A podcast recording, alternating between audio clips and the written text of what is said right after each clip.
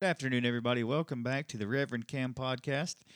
It has been a minute, and I apologize for that. Um, I have no excuse. I just haven't uh, recorded anything since May of 2022. So I just ask that you'd forgive me for that, and I'm going to make an effort um, with the with the empowerment of the Holy Spirit to make a you know to put out more more of these more content because I feel like there's a lot that the Lord is doing in my life and a lot of word that He's giving me and birthing in me. And it's not good for me to keep it all for myself. And it's it's good to use the media of podcasting and videos and such to to get that out there. So thank you for joining me today for episode three of our Nazarite series. I am excited to get into it. We're gonna this is gonna be our, our last episode of the series. Um, I know that in the previous episodes I'd mentioned that if you have questions, shoot me an email and we'll, we'll probably make a follow up episode with questions and such. Um, if you do have any questions, email me at contact.camerondenton.org. It's contact.camerondenton. Uh, I apologize. That's the wrong email link. Contact.camerondenton at gmail.com. However, you could also go to my website, which is camerondenton.org, and submit questions there. There's a form on the website, camerondenton.org, where you can ask questions. Um, so, all that being said, let's go ahead and before we get started, I want to say a prayer to the Lord um, for for help today. Lord Jesus, help me today, Father, to speak the words that you want me to say. Lord, I submit myself to the leading of the Holy Spirit that He would guide me and that He would use me and speak through me today, Father. Let the words of my mouth and the meditation of my heart align with you, Father God. Let it let it let it be pleasing to you, Father. Let my thought life, even here in as we record this podcast, please you, Lord Jesus. Give the give our listeners ears to hear, minds to understand, and hearts to receive. And I bless your name, Jesus. I thank you for allowing me this opportunity and I give you all the glory in Jesus' holy name. Amen. So, we've been talking about the Nazarite, um, the vow of the Nazarite, especially, and, and trying to contextualize it and what it means for us today as believers of the new covenant, you know, which is the Jesus came and he died and he shed his blood when we know that his blood is the sign of that new covenant. So we're under grace, we're not under law in regards to salvation. But Paul would write that all scripture is God breathed and is profitable for for a multitude of things and for, you know, reproof, rebuke, teaching, education. And so that's why we've we've been talking about the Nazarite vow. Um, trying to contextualize it, like I said, for what that means for us today. In a first episode, we discussed how the Nazarite denied himself the legitimate pleasures of life so that he could more completely know the Lord more more intimately, uh, to deny himself the legitimate pleasures of life, so that he could find the ultimate pleasure in knowing Jesus more. In our second episode, we discussed the uh, vow of the Nazarite in regards to his hair growing long and how that is the mark of consecration for a Nazarite. Uh, if you look at, if you you know study Scripture, you see other instances of people who uh, were Nazarites. Samson especially comes to mind, and the there's there's a great inf, uh, emphasis rather on the hair, the aspect of the hair of the Nazarite, because the hair is the physical mark, it's, it's the uh, outward indicator of an inward consecration, and so we talked about that. But today, we're going to talk about the third and final aspect of the Nazarite vow, which is death. If we're going to title this episode today, which we probably will, it'll be Touch Not Death. So if you have your Bibles, and I would encourage you to pick up your Bible, go to get the app on your phone, whatever it may be, and go to Numbers chapter number six. Numbers six. It says, in verse 1 of Numbers 6, I'm reading from the ESV, it says, And the Lord spoke to Moses, saying, Speak to the people of Israel and say to them, when either a man or a woman makes a special vow, the vow of a Nazarite, to separate himself to the Lord, he shall separate himself from wine and strong drink. He shall drink no vinegar made from wine or strong drink, and shall not drink any juice of grapes or eat grapes, fresh or dried. All the days of his separation he shall eat nothing that is produced by the grapevine, not even the seeds or the skins. And that is, like we said, denying oneself of legitimate pleasures of life so that he could so that we might be able to more fully come into an intimacy with the Lord. Beginning at verse 5, Numbers, uh, Numbers 6, verse 5, it says, All the days of his vow of separation, no razor shall touch his head until the time is completed for which he separates himself to the Lord. He shall be holy. He shall let the locks of his hair of his head grow long. And that is that inward or that outward indicator of inward consecration. And number uh, verse number 6 reads, "All the days of that he separates himself to the Lord, he shall not go near a dead body, not even for his father or for his mother, for brother or sister, if they die, die shall he make himself unclean, because his separation to God is on his head. All the days of his separation he is holy to the Lord." A key verse there um, is number 6 verse 6 it says all the days that he separates himself to the lord he shall not go near a dead body. Now we know that jesus came to give us life and not only life but an abundant life right? So we need to ask ourselves why is it important for us if we're if we're if even if we're not considering or even if we're not having not have not been impressed upon by the Lord to take up the vow of a Nazarite, it's still a good idea for us to be mindful and wary of those things in life in our life that produce death. And maybe not so much a physical death but a spiritual spiritual death. You know what it what leads to a separation from the lord in our lives. You know i th- uh, what what one of the first things that came to mind as I was thinking about this was you know systems that facilitate death. You know what are what are what are you know think think about tradition and denomination and things like that. and that's a really touchy touchy subject in certain circles because you have to ask yourself is the place that I'm at where I'm where I'm supposed to be being fed the word of the Lord is that a place where I am being brought from life to life. You know is is is the holy spirit permitted to do his work in this system that i'm in?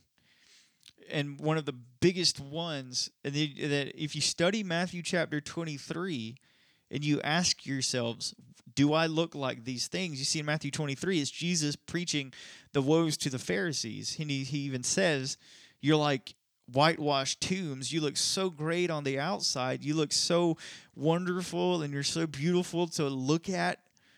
But on the inside, you're full of dead men's bones. You're like a whitewashed tomb filled with dead men's bones.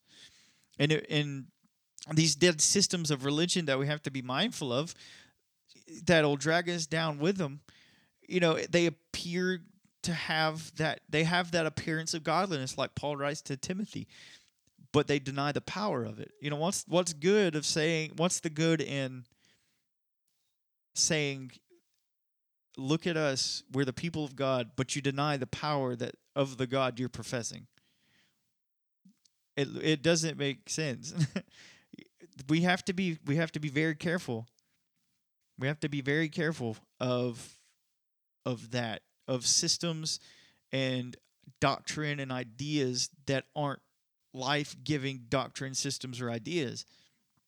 And if i could read you know i could read the whole of matthew chapter 23 just to get the point across but unfortunately we don't have that that that kind of time. So i'd encourage you to read matthew chapter 23 it's a scathing rebuke from jesus and he's, he's talking he says things like listen you Pharisees and you scribes, you you you do go through all this effort to gain one single convert, but in the end, they're twice as bad off as you are.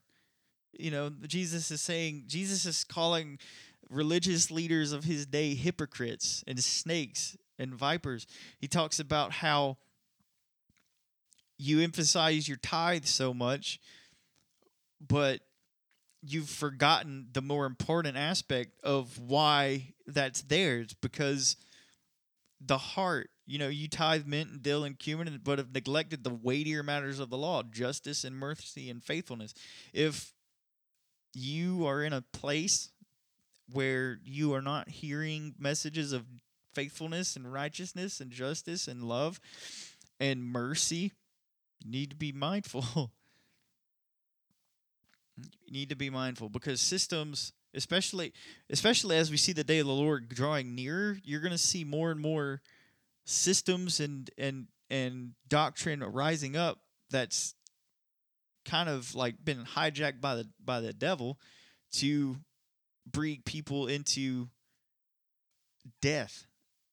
And so as as Nazarites especially we want to make sure that we are that we have discernment and that we know you know what's going on. The, the the Bible says that if you if any of you lack wisdom ask the Lord in faith not doubting and he'll give you wisdom. So just ask the Lord say Lord give me discernment and wisdom to know if the place that I'm at is a place that your that life is and if and if I'm and if I'm in a system that's not producing life that's just a facilitator of death then shake it or move me out of it and the second thing I want to talk about for for, for a few more minutes um you know what's the one thing that brings death to a person's life sin sin sin sin you know, Romans 6 23 says, So the wages of sin is death, but the free gift of God is eternal life in Christ Jesus our Lord. So there's a there's a there's a compare and contrast there. The wages of sin is death, indicating that there's a there's an aspect of you having to work, but at the end of the work of sin is death. But life, the life that Jesus came to give us, Eternal life in Christ Jesus is a free gift from God for us. You know, Jesus, again, he came to give us life and life abundantly. And that's free. I heard a pastor say, and I honor him, and I heard him say that while the gift is free, it's not cheap. Why is it not cheap? Because it cost Jesus Christ his you know, it was the life of Jesus that was paid for our, you know, that's the ransom price was a life and Jesus gave his life the wages of sin is death. It has always been that way from the beginning. You remember in Genesis 1 or Genesis 2 and 3 at the very at the beginning, did God really, you know, Satan goes to Eve and he's like, Did the Lord really say you would die? Because the Lord laid it out then and there. You eat from this fruit, you eat the fruit from this particular tree, and you'll die. And so, like, since then, the enemy has been kind of trying to be sneaky about, you know, getting us to, well, did God really say? And that's the oldest trick in the book. And we need to be careful. We need to be mindful of the enemy's schemes. That's that's what I'm trying to say. Because at the end of every scheme of the enemy is death for you. Every every plot that he has, every you know, he comes to steal, kill, and destroy destroy life. He he doesn't want us to experience eternal life in Jesus, which is why the wages of sin, which is his domain, is death. And in Proverbs 12, 28 kind of echoes what Paul or kind of well, it can't echo it because it was written before, but like I imagine Paul was reading Proverbs whenever he was inspired by the Holy Spirit to write what he wrote. Because in Proverbs 12, 28, it says, In the path of righteousness is life, and in its pathway there is no death. So if we think about this, think about it like this in the path of righteousness, there's life. So that kind of indicates to me that there's a path that's not righteousness. So the path of unrighteousness. And in the pathway of righteousness, there's life, but in a path of unrighteousness, there's death. So that's like there's a life, you'll find life, and you'll experience the the abundance of joy in Jesus when you're doing righteousness before the Lord. Whenever you're doing, you know, you know, there's a whole there's people get bent out of shape whenever you say something like whenever you talk about works and faith and doing good works and stuff like that. But good works is the fruit, right? It's the fruit of our salvation. It's the fruit of the grace of God in our lives. It's the fruit of the Holy Spirit. The fruit of the Holy Spirit are all things that we do as an indicator of what's happening on the inside of us. So in in righteousness as as we do righteousness before the Lord, as we do justice, love mercy and we walk humbly with him, there's life there.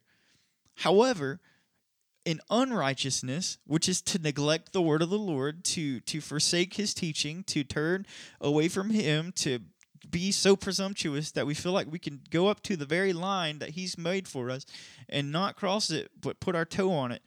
In unrighteousness there is death. Because again, the wages of sin is death. The wages of sin will always be death. The wages of sin were death. The the only price, the only the only outcome of a life of sin, unrepentant, habitual and active sin is death. And that leads me to my final final thing that I want to bring up. Psalm 1 uh, verse 1 and 2 it says, "Blessed is the man who walks not in the counsel of the wicked, nor stands in the way of sinners, nor sits in the seat of scoffers. But his delight is in the law of the Lord, and on his law he meditates day and night. I wrote, I, I preached an entire sermon on uh, Psalms one once, and it's one of my favorites that I've done. But I, I bring up the, the the progression here. You know, walking, standing, and sitting. You know, you're walking. And then you stop walking and you're standing, and then when you get tired of standing, you sit. So there's the progression there. But the point that I was making is this in the life that this that Psalms one is being is is referring to, blessed is the man who walks not in the counsel of the wicked, but who's walking in the counsel of the Lord. Right? Blessed is the man who's not standing in the way of sinners, but he's standing in the way of of the Lord. And who is and what's the way? Jesus Christ is the way, the truth, and the life. Who's standing in Christ, who knows his position in Jesus. Blessed is the man who sits not in the seat of scoffers. Where are we seated? We're seated right now in Christ in heavenly places. Blessed is the man who is living a life that is not marked by active, habitual, and unrepentant sin. Because, again, sin breeds death. Sin will always breed death. And, and people can say, you can say that, well, whenever, you know, the work of Jesus on the cross did away with all of that. I I'm not sure that that's a good good argument to to to produce. I don't I'm not sure that that's exactly what happened because even afterwards we still read the writings of Paul and James and all of these uh, the epistles afterwards that are saying things like faith without works is dead, you know, you know, just we're under grace, we're not under law. And Paul writes, you know, but you know, where grace abound or where sin abounded, grace did all the more abound, but does that mean that we can continue living lives of sin? By no means. By no means. Why? Because sin is brings death. How can we and this is going to sound kind of a little bit counterintuitive, but if we profess in Christ, died with him, and were raised up with him in baptism, why would we want to put on those things for which Christ died? Why would we want to pick up that mantle of that that weight that so easily besets of uh, besets us, which is sin, and continue in it?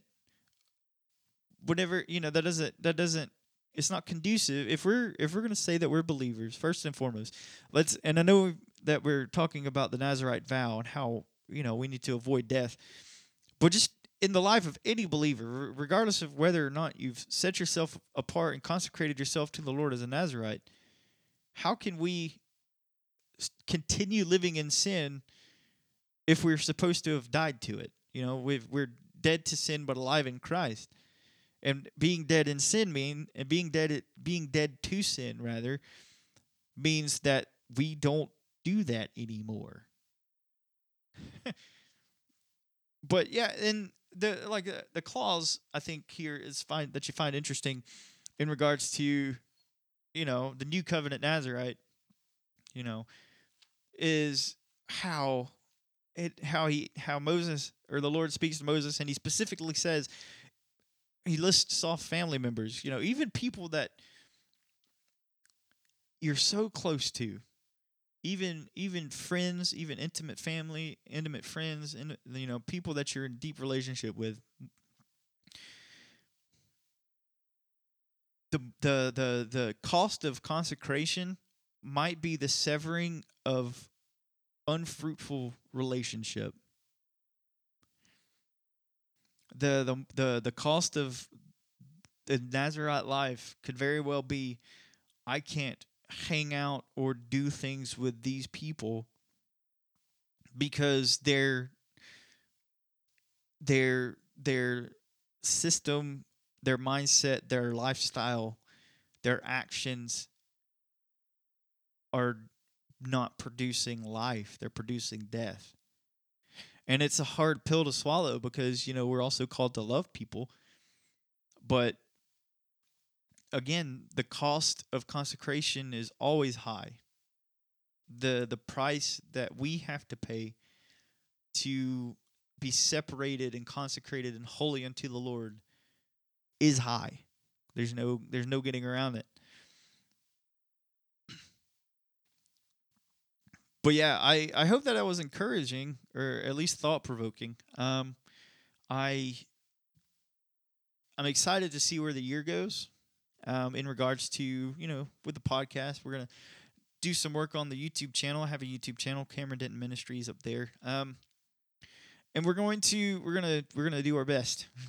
I'm going to set aside maybe once or twice a month to release new podcast episodes. Um, because, like I said, uh, I think at the beginning, there's a lot of word that the Lord is putting in me, and I I don't want to keep it all for myself. I want to, you know, share it.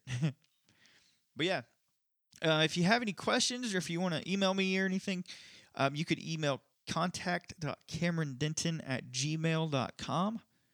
Or alternatively, you could go to the website camerondenton.org and fill out the contact form. Um, and also on the website, it's it's a relaunched website. It's, it's all new.